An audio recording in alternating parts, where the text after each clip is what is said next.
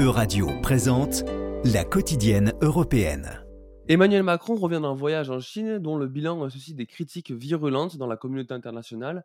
Pour évoquer le bilan de cette visite d'État, nous recevons Antoine Bondaz, spécialiste de la Chine et chercheur à la Fondation pour la recherche stratégique.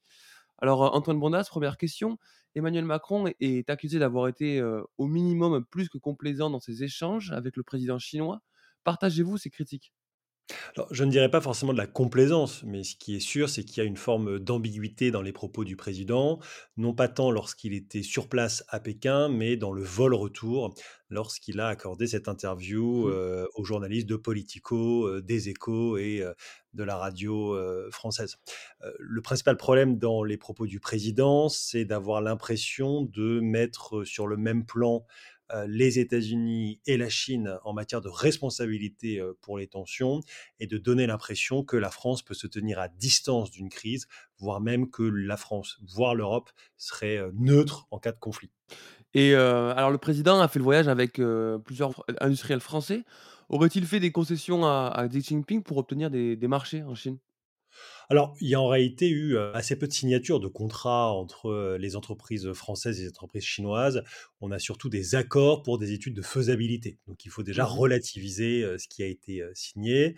Deuxièmement, il y a évidemment un message qui peut apparaître comme contradictoire de vouloir dérisquer. C'est le terme qu'on utilise désormais au niveau européen, Mmh mh. la Mmh relation avec euh, la Chine, tout en amenant une délégation euh, business. Mais l'objectif, il est clair, hein, c'est pas de découpler avec la Chine, c'est-à-dire ce n'est pas de réduire ou d'arrêter le commerce bilatéral avec la Chine, c'est de diversifier les partenaires de la France et de l'Europe. Et ça, ça passe avant tout par l'accroissement du commerce, j'ai envie de dire, avec les autres pays, que ce Mmh soit en Indo-Pacifique ou dans le reste du monde. Et justement, là, vous parlez de dérisquer et en fait, c'est la Commission européenne qui opte pour cette, heu, stratégie de dérisquage à l'égard de la Chine. Est-ce que vous pouvez un peu nous en parler, heu, de cette stratégie? Bah, le dérisquage, c'est aujourd'hui la position commune des Européens, c'est-à-dire Mmh que la France est également sur cette ligne. Sinon, euh, la France n'aurait pas euh, accepté que euh, la présidente de la Commission, Van der Leyen, le mentionne euh, dans son discours. Dérisquer, c'est diversifier.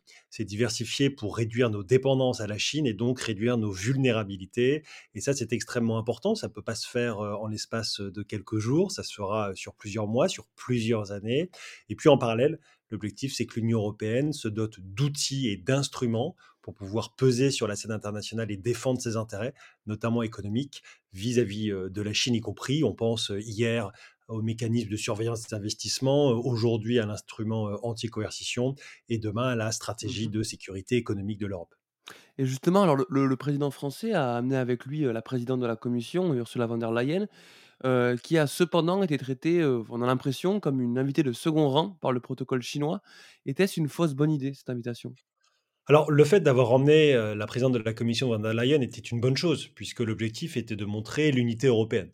Tout comme la France l'avait fait euh, début 2019, lorsque la chancelière Merkel et euh, le président euh, Juncker, à l'époque, avaient été invités euh, à Paris pendant la visite d'État euh, de Xi Jinping. Ensuite, évidemment, du côté chinois, l'objectif est toujours le même, c'est de diviser les Européens, d'essayer de montrer la faiblesse de la Commission. Et si en matière de protocole, la présidente von der Leyen a été moins bien reçue que le président Macron, ça s'explique aussi par la différence en matière de nature de la visite. Le président français faisait une visite d'État, la présidente de la Commission faisait une visite classique. Donc non seulement il y a une différence de traitement normal dû au protocole, mais il y a aussi une différence de traitement politique. Et ça, c'est évidemment le jeu de Pékin, euh, le jeu classique. Et plutôt, heu, Olaf, Scholz s'était déplacé seul, en Chine, c'est bien ça, non? Olaf Scholz y était allé seul en novembre euh, 2022. C'était euh, la première fois qu'il se rendait en Chine en tant que euh, chancelier. Euh, on peut pas forcément comparer la visite de Scholz et la visite de Macron, puisqu'encore une fois, Macron ne réalisait pas sa première visite, sa troisième visite en Chine. Et puis le message envoyé était un petit peu différent, même si Scholz a mentionné évidemment les intérêts européens lorsqu'il était en place, lorsqu'il était sur place fin 2022. Et alors, Emmanuel Macron, justifie ses paroles par son objectif de doter, l'UE d'une autonomie stratégique. Est-ce que cet, unique objectif explique pour vous ces affirmations à la presse ou est-ce que cela, est plus compliqué? Je dirais que c'est un peu plus compliqué. L'autonomie stratégique, c'est donner à l'Europe les moyens d'assumer et d'assurer sa souveraineté. et d'avoir les outils pour peser sur la scène internationale. Et je pense que sur ce point, tous les Européens sont d'accord. La question est celle de l'optique dans laquelle on présente l'autonomie stratégique. Est-ce que c'est pour l'Europe ou est-ce que c'est pour se différencier des États-Unis?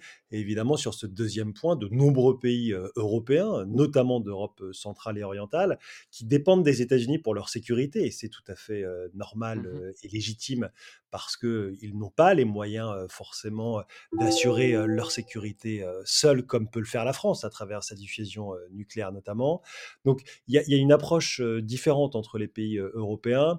Le problème de l'optique française, c'est parfois d'être un peu trop unilatéral, dans le sens d'essayer de faire en sorte que la position française devienne la position consensuelle, alors que ce n'est pas forcément possible. Après, le, le timing des déclarations semble un peu étonnant au vu de, des, des tensions actuelles dans le détroit de Formose. Euh, néanmoins, le président a, a rappelé le maintien du statu quo dans le détroit de Formose. Est-ce que vous pensez à un possible emballement de la situation actuellement? Alors, ce qui est clair, c'est que le timing est évidemment euh, catastrophique.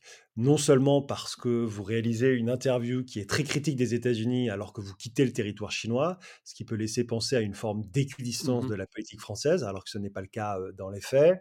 Et deuxièmement, alors même que la Chine commence des exercices militaires autour de Taïwan et continue toujours un peu plus d'accroître une pression, qu'elle soit militaire, économique, diplomatique ou même euh, politique sur, euh, sur l'île.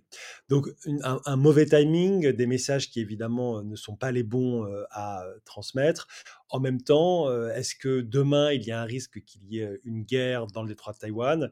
Le risque, il est faible à très court terme. Par contre, à plus long terme, il est réel. Il est réel parce qu'il ne faut pas oublier que l'objectif de la Chine, c'est de changer de fait le statu quo et de prendre le contrôle de Taïwan. Eh bien, merci beaucoup Antoine Bondas pour le temps que vous nous avez accordé. On le rappelle, vous êtes chercheur euh, pour la Fondation euh, Recherche Stratégique et enseignant à Sciences Po. Merci à vous, bonne journée. C'était La Quotidienne Européenne. À retrouver sur vos réseaux sociaux et sur le site web de Radio.